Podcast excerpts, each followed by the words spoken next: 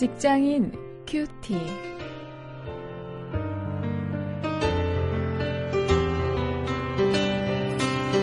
여러분 안녕하십니까? 2월 3일 오늘도 계속해서 창세기 20, 37장 2절부터 4절, 12절부터 14절 말씀을 가지고 어, 오늘은 직장 속의 인간 관계를 주제로 말씀을 묵상하십니다. 거룩한 왕따 이런 제목입니다.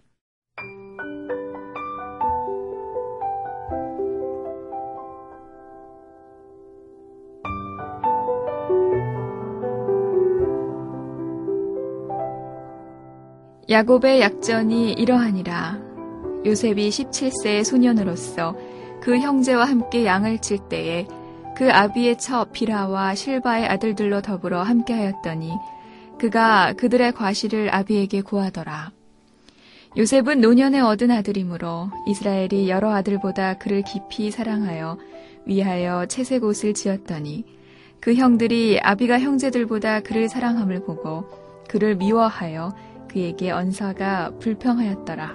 그 형들이 세겜에 가서 아비의 양떼를 칠 때에 이스라엘이 요셉에게 이르되 네 형들이 세겜에서 양을 치지 아니하느냐 너를 그들에게로 보내리라. 요셉이 아비에게 대답하되 내가 그리하겠나이다. 이스라엘이 그에게 이르되 가서 네 형들과 양떼가 잘 있는 여부를 보고 돌아와 내게 고하라 하고 그를 헤브론 골짜기에서 보내매 이에 세겜으로 가니라.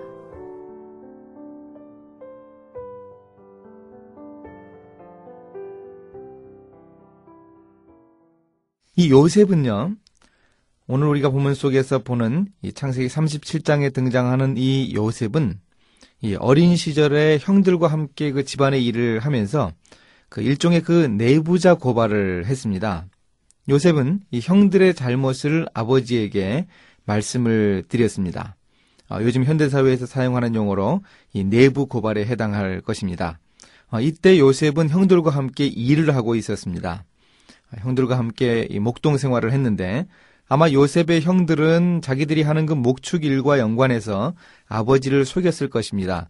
예를 들면 양의 숫자를 속인다든지 또 양을 판 그 돈을 갖다가 떼어 먹는다든지 이렇게 아버지의 그 사업, 집안의 그 가업에 손해가 나는 일, 그 일을 감추려고 했을 것입니다.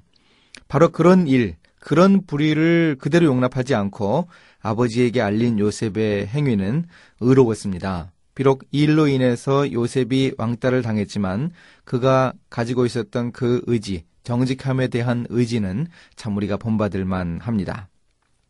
그런데 또 이 가정에 문제가 있었습니다. 3절 4절에 보면 이 가정에는 편애가 문제였습니다.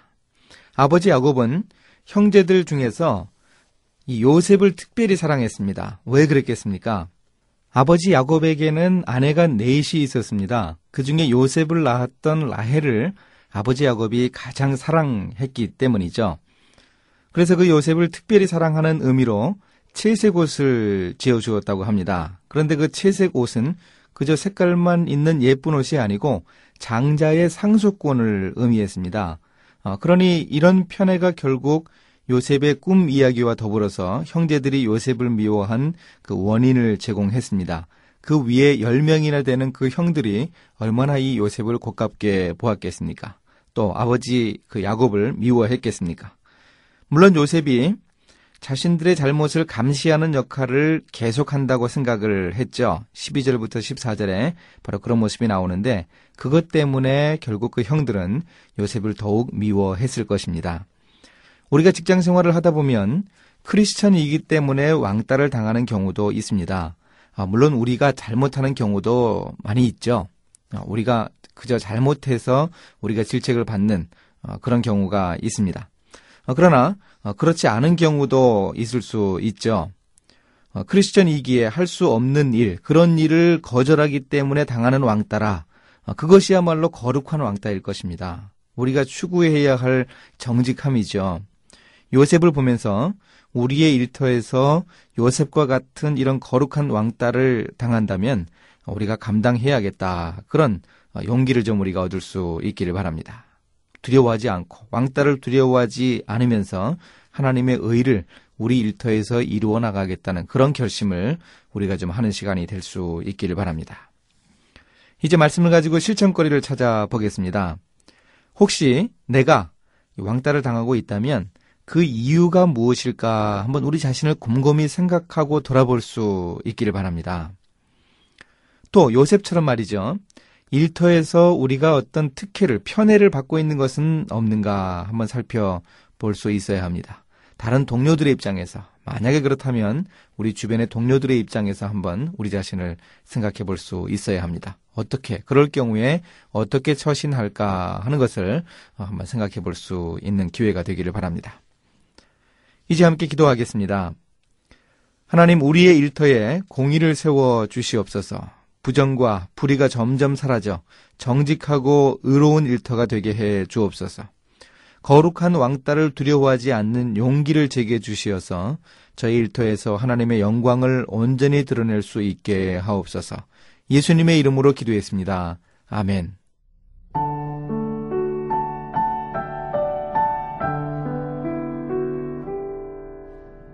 며칠 전 스승의 날이라며 카네이션 한 송이를 손에 쥐어주고 간 한 학생이 있었습니다.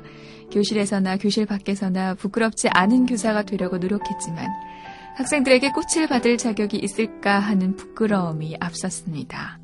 이렇게 시작하는 서울의 한 고등학교 교사의 양심 선언은 재단에 의해 독단적으로 운영되는 학교의 비리를 자신의 실명을 공개하며 밝히는 것이었습니다. 물론 재단 측에서는 온갖 압박을 가하면서 쫓아내려 했지요. 하지만 학교를 참 교육의 장으로 만들기 위해 최선을 다하겠다고 결말지은 그 교사의 양심 선언을 통해 일터의 비리를 내부 고발이라는 형식으로 밝혀 정의를 세우려는 노력을 엿볼 수 있었습니다. 자, 어린 요셉에게도 이런 모습이 엿보이죠?